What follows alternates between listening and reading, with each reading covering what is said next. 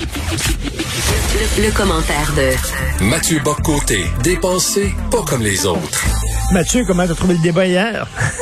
Ben, c'était davantage un combat de, de ruelle qu'un débat. C'est assez, c'est assez, en fait, c'est un empire décadent. Je, je peine à le voir, voir ça autrement, c'est-à-dire deux hommes, d'un côté, une brute qui ne respecte aucune règle, mais qui transpire une forme de, de vitalité sauvage, et de l'autre côté, un vieux monsieur honorable qui respecte les règles, mais qui est au seuil de la momification, et, qui euh, et qui n'est pas particulièrement, on pourrait dire, éclairé, allumé. Euh, c'était c'était c'était carnaval ou la maison des horreurs. Euh, devant cela, je, je, je, devine que chacun est parvenu à mobiliser sa base d'une manière ou de l'autre. Euh, Trump maîtrise mal ses enjeux. C'est particulier, c'est-à-dire il sait attaquer, il sait mordre, mais sur les termes qui pourraient le servir, euh, il est, euh, c'est comme s'il les maîtrise en superficie, en surface, en superficie. Et quant à Biden, il manque tellement de vitalité. Euh, on peut, on, il va se rendre à l'élection, il va la traverser, je devine, mais on peut s'attendre parce qu'en fait, on vote moins seulement pour le président cette fois-là que pour sa vice-présidente aussi. ça va faire partie du calcul. Et puis il y a chez lui, c'est assez fascinant. On dit est-ce que les démocrates, après quatre ans d'anti-Trumpisme, n'ont pas été capables de trouver un candidat meilleur que ça? Ils n'ont pas été capables de trouver une figure qui a plus d'envergure, une figure qui a pas l'air euh, complètement dévitalisée. Euh, mmh, mmh. C'est pas faire de l'agisme que de constater ça. C'est simplement mmh. qu'il faut quand même donner l'impression qu'on est à la veille, non pas euh, d'entrer dans son dernier parcours, mais de, de s'emparer de la présidence de l'empire de notre temps. Donc il y a quelque chose dans ce débat qui était loufoque pour le dire de et Je t'écoute et ça me fait penser à un péplum que j'ai vu lorsque j'étais jeune, Hercule contre les zombies. C'était ça, t'avais Hercule d'un bord hier et t'avais le zombie de l'autre. Oui, ben, il y, a, quelque chose là-dedans. C'est-à-dire, Trump, de son côté, euh, y a, je regarde ça, je me dis, il y a quand même des limites à respecter. Aucune règle. Là, on sait que c'est pas le prince de la décence, mais c'est une chose de ne pas être le prince de la décence, en est une autre d'être l'empereur de l'indécence. Euh, il est, il agresse, il est brutal, il respecte aucune règle. Euh, les règles que son propre camp a acceptées, c'est quand même pas rien.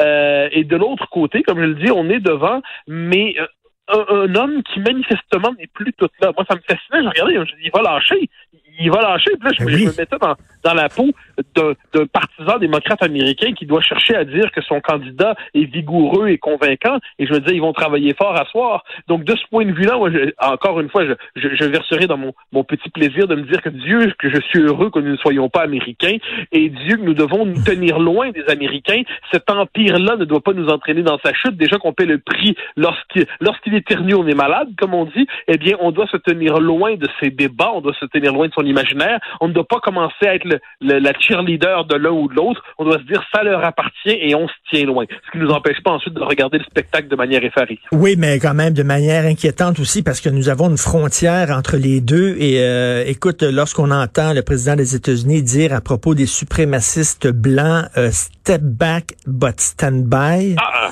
en disant reculer mais rester en réserve parce qu'on peut avoir besoin de vous, je trouve ça c'est effarant. C'est effarant. C'est-à-dire, et, là, c'est là qu'on voit le caractère grotesque de ce personnage et son caractère dangereux aussi. C'est-à-dire, lorsqu'il dénonce les antifas, euh, il a raison de dénoncer les antifas, avec raison qu'il faut dénoncer les antifas. Mais un instant, il faut dénoncer aussi les suprémacistes blancs. Ben les suprémacistes blancs, c'est, pas des enfants de cœur, c'est pas des acteurs légitimes du débat public. Alors, qu'est-ce qu'il fait à, à, refuser de les condamner? Quand on lui en donne l'occasion, là? C'est sur un plateau d'argent, de dire je les condamne. Et là, il décide finalement de, de jouer avec les mots, de jouer d'esquive. Il y a quelque chose, moi, mon hypothèse, je dis ça à la blague, mais d'ici quelques semaines, ça continue, il y avoir des tonnes d'Américains qui vont passer par le chemin Roxham. Donc, euh, donc devant cela, comme je dis, c'est un, c'est un empire décadent ou qui est déjà dans une situation de je, je, veux utiliser le mot parce que le mot veut dire quelque chose de fort aux États-Unis, mais qui est psychologiquement dans une situation de guerre civile. Euh, ça a commencé à bien des égards quand Trump a été élu en 2016. Euh, les élites du pays n'ont jamais accepté euh, sa victoire. Donc, ils ont, ils, ont sorti toutes les théories. Hein. Ils ont dit c'est les Russes qui l'ont élu. Ensuite, ils, ont cherché à, faire à la procédure d'impeachment comme si on pouvait annuler son élection. ensuite, on l'a traité comme une espèce de, de parenthèse insensée qui allait se terminer dans l'histoire américaine. Les démocrates n'ont jamais été capables d'accepter ou de comprendre pourquoi les Américains se sont tournés vers lui. Puis de l'autre côté, on a un président euh, Trump qui a jamais été capable de devenir président finalement et qui ne, ne, ne s'épanouit que dans le conflit le plus radical qui soit et qui est incapable d'habiter la fonction et qui peut justement envoyer les signaux les plus destructeurs euh, sur, on l'a vu la question effectivement des, des suprémacistes blancs, mm. euh, comme s'il flirtait, comme s'il euh, une partie de sa base. Puis le dernier point qui est fondamental, euh, lorsqu'il s'en va dire que euh, on, verra si elle respecte le résultat de l'élection. Non, mais qu'est-ce que c'est ah, que ça? Non, non, non, non, non, mais c'est non, mais c'est c'est Le propre de la démocratie, c'est d'accepter minimalement les règles du jeu. Alors là, il nous dit les règles sont déjà euh, bafoué. Donc, c'est-à-dire que s'il gagne, s'il gagne, on vient en démocratie. Euh, l'élection était bonne, mais s'il perd, ah, il y a eu une fraude. Écoute, je veux, je veux t'entendre, Mathieu, je veux t'entendre là-dessus parce que j'ai eu une réflexion et je pensais à toi. Au lendemain, ben, le jour même de 9-11, les attentats contre euh, euh, les États-Unis, George W. Bush, la seule chose qu'il avait à dire aux Américains, c'est go shopping. Tu te souviens? Aller dépenser. Bon, là, face à une catastrophe qui est la pandémie, ce que François Legault nous a dit, c'est n'allez pas au cinéma, n'allez pas au théâtre, n'allez pas au musée, go shopping. Parce que Costco va être ouvert, puis le Carrefour Laval va être ouvert, mais pas le rideau vert, puis pas les salles de cinéma. Incroyable, quand même.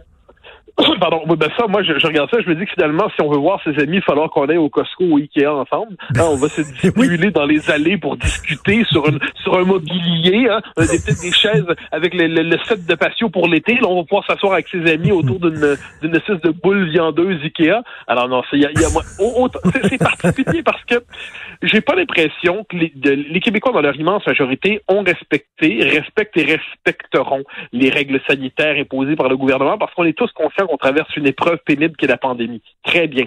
On accepte tous l'idée que ça implique de suspendre partiellement certaines de nos libertés. Très bien.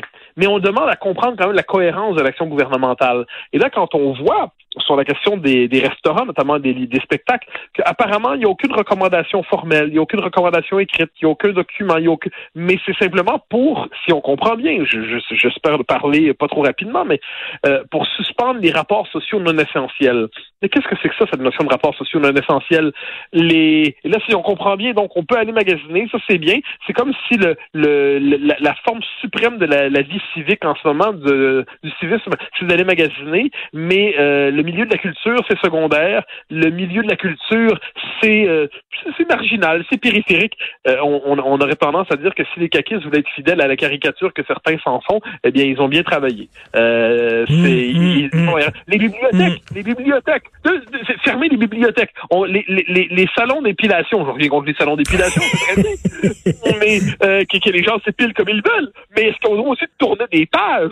Tourner des pages, c'est pas si mal que ça. C'est pas l'action subversive par excellence. Alors j'essaie de comprendre et je me dis que en plus, les 28 jours qui nous sont promis, je suis convaincu, comme d'autres, que ça va être plus que 28. Ben euh, dans les circonstances, j'espère que le gouvernement va faire preuve, non pas de relâchement, personne ne lui demande de reculer, mais de sagesse et de s'ajuster en fonction des critiques légitimes qui lui sont formulées. Tu sais ce qu'on dit, un esprit sain dans un corps sain. Là, le corps sain, on va l'avoir parce que les gyms sont ouverts, les salons d'épilation sont ouverts, les salons de coiffure sont ouverts, mais l'esprit sain, on ne l'aura pas parce que tout ce qui touche l'esprit va être fermé. Mais non, et ça, c'est à ce moment-là que je me dis, à moins qu'on considère que le, point d'aboutissement de la culture, c'est regarder des, des séries sur Netflix, ben, c'est très bien Netflix, hein, il, y a, quelques bonnes séries là-dessus, mais globalement, le milieu de la culture québécoise, la culture vivante, la culture... Donc, le, cinéma, ça compte aussi, à ce que j'en sais, le théâtre, ça compte, les différentes représentations artistiques, ça compte, les, tout ça, c'est comme si on fait le suspendre. Et là, on cherche, moi personnellement, je, je, je, suis le contraire en ces matières d'un ennemi de principe des mesures euh, sanitaires. Je pense qu'elles sont nécessaires, mais j'essaie de comprendre celle-là, puis ben, elle m'échappe. Les bars, imaginons qu'on ait dit les bars parce que les bars, ça, c'est particulier. OK, parfait, les bars, on peut comprendre, il y aurait une rationalité. Les restaurants, c'est déjà plus compliqué à comprendre, franchement, d'autant qu'on l'a vu. La plupart d'entre eux ont pris des mesures, ils ont investi, ils ont fait ce qu'il fallait pour être capable de traverser la crise, on leur dit c'est pas assez. Les salles de spectacle, ben, finalement, la culture, est-ce que c'est finalement c'est le petit divertissement de plus qui nous est autorisé quand une fois qu'on est passé par Ikea, une fois qu'on est passé par Home Hardware, là, on a le droit peut-être d'aller voir un pestac. Euh, moi, je regarde ça et je me dis, il y a quelque chose dans tout cela qui m'échappe. Et je reviens, là, j'en ai parlé un peu plus tôt, là, parce que je trouve ça très drôle. Marie-France Lambert, la comédienne, dit on devrait présenter des pièces de théâtre au Costco. Ça serait... ça serait... Oui, ça serait pas si mal. Pour en, on pourrait en profiter pour acheter quelques livres qui sont vendus aussi. Ce serait une manière comme une autre de transgresser dans les temps présents. Mais pour vrai, je, je, moi, ce que, ce que je redoute là-dedans, parce qu'une situation de crise, c'est particulier.